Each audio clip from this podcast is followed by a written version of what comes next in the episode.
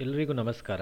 ಇವತ್ತು ಭಾಗವತದ ದಶಮ ಸ್ಕಂದದ ಉತ್ತರಾರ್ಧದಲ್ಲಿ ಬರುವಂತಹ ಎಪ್ಪತ್ನಾಲ್ಕನೆಯ ಅಧ್ಯಾಯದಲ್ಲಿ ಬರುವ ಕಥೆಯನ್ನು ನೋಡುವ. ಯುಧಿಷ್ಠಿರನಿಗೆ ಜರಾಸಂಧನ ವಧೆಯಾದ ವಿಷಯವು ತಿಳಿತದೆ. ಶ್ರೀಕೃಷ್ಣನ ಅದ್ಭುತವಾದಂತಹ ಮಹಿಮೆಯನ್ನು ಕೇಳಿ ಬಹಳಷ್ಟು ಸಂತೋಷವಾಗ್ತದೆ. ಅವನು ಶ್ರೀಕೃಷ್ಣನನ್ನ ಈ ಸಂದರ್ಭದಲ್ಲಿ ಬಹುವಾಗಿ ಸ್ತುತಿಸ್ತಾನೆ, ಭಗವಂತನ ಪ್ರಾರ್ಥನೆಯನ್ನ ಕೂಡ ಮಾಡ್ತಾನೆ. ಯುಧಿಷ್ಠಿರನು ಆ ಭಗವಂತನ ಅನುಮತಿಯನ್ನು ಪಡೆದು ಯಜ್ಞದ ತಯಾರಿಯಲ್ಲಿ ನಿರತನಾಗ್ತಾನೆ. ಯಜ್ಞಕರ್ಮದಲ್ಲಿ ಭಾಗವಹಿಸಲಿಕ್ಕೆ ಮತ್ತು ಅದನ್ನು ನೆರವೇರಿಸಲಿಕ್ಕೆ ಬೇರೆ ಬೇರೆ ಥರದ ಋಷಿಗಳನ್ನ, ಬ್ರಾಹ್ಮಣರನ್ನ ಆತ ಸ್ವಾಗತಿಸ್ತಾನೆ. ಇದರಲ್ಲಿ ವಸಿಷ್ಠರು, ಗೌತಮರು, ವಿಶ್ವಾಮಿತ್ರರು, ಕಶ್ಯಪ, ಪರಶುರಾಮ ಮೊದಲಾದ ಅನೇಕ ವೇದವಾದಿ ಸಾಧು ಸಂತರುಗಳನ್ನ ನಾವು ಹೆಸರಿಸಬಹುದು ಆನಂತರ ಈ ಸಾಧು ಸಂತರುಗಳು, ಅಂದರೆ ಋಷಿಗಳು ಯಾರಿದ್ದಾರೆ, ಅವರು ಒಂದು ಶುಭ ಮುಹೂರ್ತದಲ್ಲಿ ಚಿನ್ನದ ನೇಗಿಲಿನಿಂದ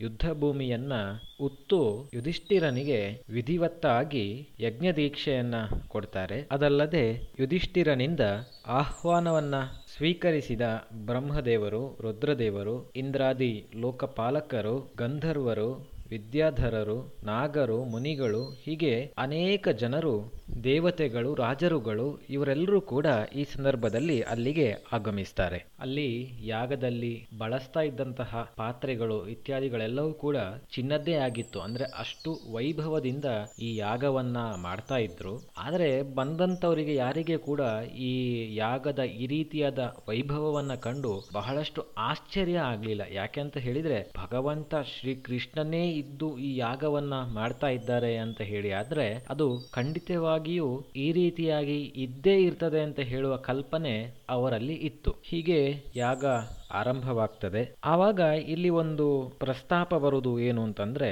ಈ ಸಭಾ ಸದಸ್ಯರಲ್ಲಿ ಮೊಟ್ಟ ಮೊದಲಿಗೆ ಯಾರನ್ನ ಪೂಜಿಸಬೇಕು ಅಂತ ಹೇಳುವ ಒಂದು ಪ್ರಶ್ನೆ ಬರ್ತದೆ. ಈ ಪ್ರಶ್ನೆಗೆ ಉತ್ತರವನ್ನ ಕಂಡು ಹುಡುಕ್ಲಿಕ್ಕೆ ಅಲ್ಲಿ ಬಹಳಷ್ಟು ಚರ್ಚೆಗಳಾಗ್ತದೆ. ಆದರೆ ಅಲ್ಲಿ ಕೊನೆಯದಾಗಿ ಯಾರಿಗೆ ನಾವು ಅಗ್ರಪೂಜೆಯನ್ನು ಸಲ್ಲಿಸುವುದು ಅಂತ ಹೇಳುವ ಒಂದು ನಿರ್ಣಯವನ್ನ ತಗೊಳ್ಳಿಕ್ಕೆ ಯಾರಿಗೂ ಕೂಡ ಆಗೋದಿಲ್ಲ.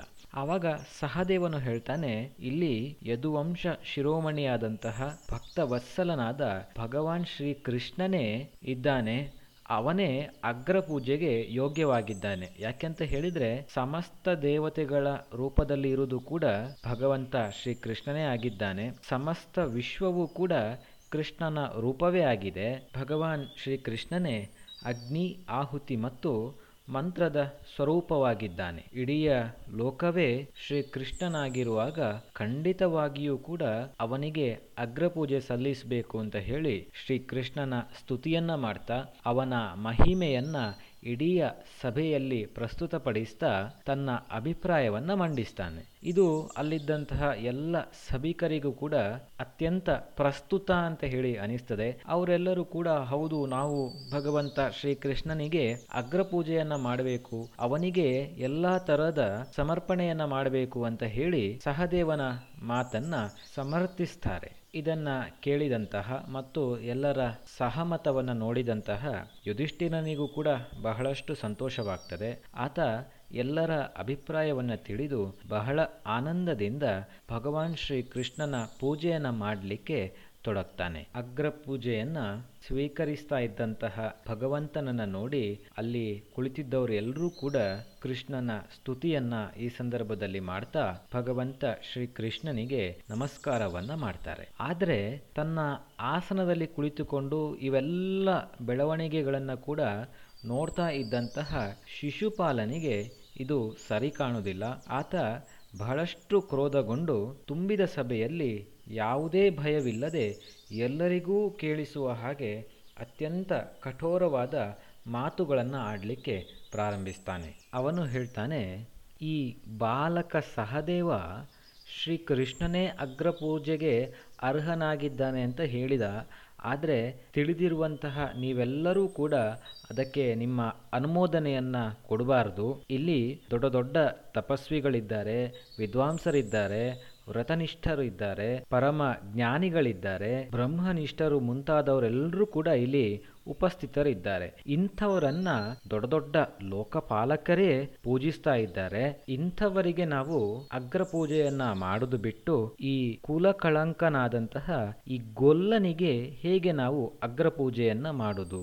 ಅವನು ಯಾವತ್ತಿದ್ರೂ ಕೂಡ, ಅಂದರೆ ಈ ಶ್ರೀಕೃಷ್ಣ ಯಾವತ್ತಿದ್ರೂ ಕೂಡ ಅಗ್ರ ಪೂಜೆಗೆ ಅಧಿಕಾರಿಯಾಗಲಿಕ್ಕೆ ಸಾಧ್ಯವೇ ಇಲ್ಲ. ಎಂದಾದ್ರೂ ಒಂದು ಕಾಗೆ ಯಜ್ಞದ ಪುರೋಡೋಶಾಕೆ ಅಧಿಕಾರಿಯಾಗಲಿಕ್ಕೆ ಸಾಧ್ಯ ಉಂಟಾ. ಅದಲ್ಲದೆ ಇವನಿಗೆ ವರ್ಣವೂ ಇಲ್ಲ, ಆಶ್ರಮವೂ ಇಲ್ಲ, ಕುಲವೂ ಉನ್ನತವಾಗಿಲ್ಲ. ವೇದ ಮತ್ತು ಲೋಕ ಮರ್ಯಾದೆಗಳನ್ನು ಉಲ್ಲಂಘಿಸಿ ಮನಬಂದ ಹಾಗೆ ವರ್ತಿಸ್ತಾ ಇರ್ತಾನೆ. ಇವನಲ್ಲಿ ಯಾವುದೇ ಗುಣಗಳಲ್ಲಿಯೂ ಕೂಡ ಇಲ್ಲ. ಖಂಡಿತವಾಗಿಯೂ ಇವನು ಅಗ್ರ ಪೂಜೆಗೆ ಅರ್ಹನಾಗುವುದಿಲ್ಲ ಅಂತ ಹೇಳುವ ವಿಷಯವನ್ನ ಹೇಳ್ತಾ ಶ್ರೀ ಕೃಷ್ಣನ ನಿಂದೆಯನ್ನು ಕೂಡ ಈ ಸಂದರ್ಭದಲ್ಲಿ ಶಿಶುಪಾಲನು ಮಾಡ್ತಾನೆ. ಇದನ್ನೆಲ್ಲ ಕೇಳಿಕೊಂಡು ಕೂಡ ಶ್ರೀಕೃಷ್ಣನು ಏನನ್ನೂ ಕೂಡ ಹೇಳುವುದಿಲ್ಲ. ಸಿಂಹವು ನರಿಯ ಕೂಗನ್ನ ಆಲಕ್ಷ್ಯ ಮಾಡುವ ಹಾಗೆ ಭಗವಾನ್ ಶ್ರೀಕೃಷ್ಣನು ಶಿಶುಪಾಲನ ಈ ಹೀನ ಮನಸ್ಥಿತಿಯ ಮಾತುಗಳಿಗೆ ಯಾವುದೇ ಮನ್ನಣೆಯನ್ನ ನೀಡುವುದಿಲ್ಲ. ಆದರೆ ಅಲ್ಲಿದ್ದಂಥವರಿಗೆಲ್ಲರಿಗೂ ಕೂಡ ಭಗವಂತನ ನಿಂದನೆಯನ್ನ ಕೇಳಿ ಅಸಹ್ಯ ಉಂಟಾಗ್ತದೆ. ತಮ್ಮ ತಮ್ಮ ಕಿವಿಗಳನ್ನ ಮುಚ್ಚಿಕೊಂಡು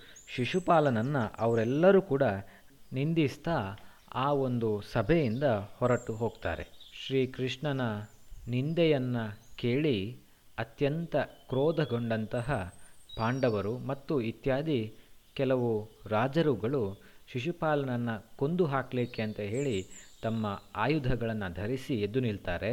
ಆದರೆ ಶಿಶುಪಾಲ ಎರಡು ಆಲೋಚನೆಯನ್ನು ಮಾಡದೆ ತನ್ನ ಕತ್ತಿ ಗುರಾಣಿಗಳನ್ನು ಎತ್ತಿಕೊಂಡು ತುಂಬಿದ ಆ ಸಭೆಯಲ್ಲಿ ಕೃಷ್ಣನ ಪರವಾಗಿ ಯಾರ್ಯಾರು ರಾಜರುಗಳೆಲ್ಲ ನಿಂತಿದ್ದಾರೋ ಅವರೊಂದಿಗೆ ಯುದ್ಧ ಮಾಡಲಿಕ್ಕೆ ತೊಡಗ್ತಾನೆ. ಇನ್ನೇನು ಶಿಶುಪಾಲನು ಹತ್ತಿರ ಬರ್ತಾ ಇದ್ದಾನೆ ಅಂತ ಹೇಳುವಷ್ಟರಲ್ಲಿ ಭಗವಾನ್ ಶ್ರೀಕೃಷ್ಣನೇ ತನ್ನ ಆಸನದಿಂದ ಎದ್ದು ನಿಂತು ತನ್ನ ಕಡೆಯವರನ್ನೆಲ್ಲ ಹಿಂದೆ ಹೋಗಲಿಕ್ಕೆ ಹೇಳಿ ತನ್ನ ಚಕ್ರದ ಮೂಲಕ ನುಗ್ಗಿ ಬರ್ತಾ ಇದ್ದಂತಹ ಆ ಶಿಶುಪಾಲನನ್ನು ಸಂಹರಿಸ್ತಾನೆ. ಅಂದರೆ ಅವನ ಶಿರಸ್ಸನ್ನು ಕತ್ತರಿಸಿ ಹಾಕ್ತಾನೆ. ಇವಾಗ ದೊಡ್ಡ ಕೋಲಾಹಲವೇ ಅಲ್ಲಿ ಆಗ್ತದೆ. ಯಾಕೆಂತಂದರೆ ಶಿಶುಪಾಲನ ಪರವಾಗಿ ಯಾರೆಲ್ಲ ರಾಜರುಗಳಿದ್ರೋ ಅವರೆಲ್ಲರೂ ಅಲ್ಲಿಂದ, ನಾವು ಇನ್ನೂ ಕೂಡ ಶಿಶುಪಾಲನ ಹಾಗೆ ಸಾಯಬೇಕಾಗ್ತದೆ ಅಂತ ಅಂದ್ಕೊಂಡು ಅಲ್ಲಿಂದ ಎದ್ದು ಓಡಿ ಹೋಗ್ತಾರೆ.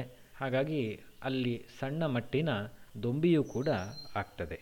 ಎಲ್ಲರೂ ಕೂಡ ನೋಡ್ತಾ ಇದ್ದ ಹಾಗೇನೆ ಶಿಶುಪಾಲನ ಶರೀರದಿಂದ ಹೊರಟ ಅವನ ಜೀವಜ್ಯೋತಿಯು ಭಗವಾನ್ ಶ್ರೀ ಕೃಷ್ಣನಲ್ಲಿ ಸೇರಿ ಹೋಗ್ತದೆ. ಇದು ಯಾಕೆ ಅಂತ ಹೇಳಿದರೆ, ಶಿಶುಪಾಲನು ವೈರಭಾವದಿಂದಲೇ ಶ್ರೀಕೃಷ್ಣನನ್ನು ಸದಾ ಧ್ಯಾನಿಸ್ತಾ ಇದ್ದ. ಹಾಗಾಗಿ ಶಿಶುಪಾಲನು ಭಗವಂತ ಶ್ರೀಕೃಷ್ಣನನ್ನೇ ಅಂತಿಮದಲ್ಲಿ ಸೇರಿದ. ಹೀಗೆ ಶಿಶುಪಾಲನಿಗೆ ಸದ್ಗತಿ ಉಂಟಾದ ಮೇಲೆ ಯುಧಿಷ್ಠಿರನು ಅಲ್ಲಿದ್ದಂತಹ ಎಲ್ಲ ಆಚಾರ್ಯರುಗಳಿಗೆ, ಋತ್ವಿಜರುಗಳಿಗೆ ದಕ್ಷಿಣೆಯನ್ನು ಕೊಟ್ಟು ಯಜ್ಞಾಂತ್ಯದ ಅವಭೃತ ಸ್ನಾನವನ್ನು ಮಾಡ್ತಾನೆ. ಆನಂತರ ಅಲ್ಲಿ ಸೇರಿದ್ದ ಎಲ್ಲರಿಗೂ ಕೂಡ ಒಳ್ಳೆಯ ಆತಿಥ್ಯವನ್ನು ಯುಧಿಷ್ಠಿರನು ನೀಡ್ತಾನೆ. ಎಲ್ಲರ ಸತ್ಕಾರವಾದ ಮೇಲೆ ಅವರೆಲ್ಲರೂ ಕೂಡ ರಾಜಸೂಯ ಯಜ್ಞವನ್ನು ಮತ್ತು ಭಗವಾನ್ ಶ್ರೀಕೃಷ್ಣನನ್ನು ಪ್ರಶಂಸೆ ಮಾಡ್ತಾ ಬಹಳ ಆನಂದದಿಂದ ತಮ್ಮ ತಮ್ಮ ಲೋಕಗಳಿಗೆ ತೆರಳ್ತಾರೆ. ಇದಿಷ್ಟು ಶಿಶುಪಾಲನ ವಧೆ ಮತ್ತು ರಾಜಸೂಯ ಯಾಗದ ಸಮಾಪ್ತಿಯ ಕಥೆ. ಧನ್ಯವಾದಗಳು.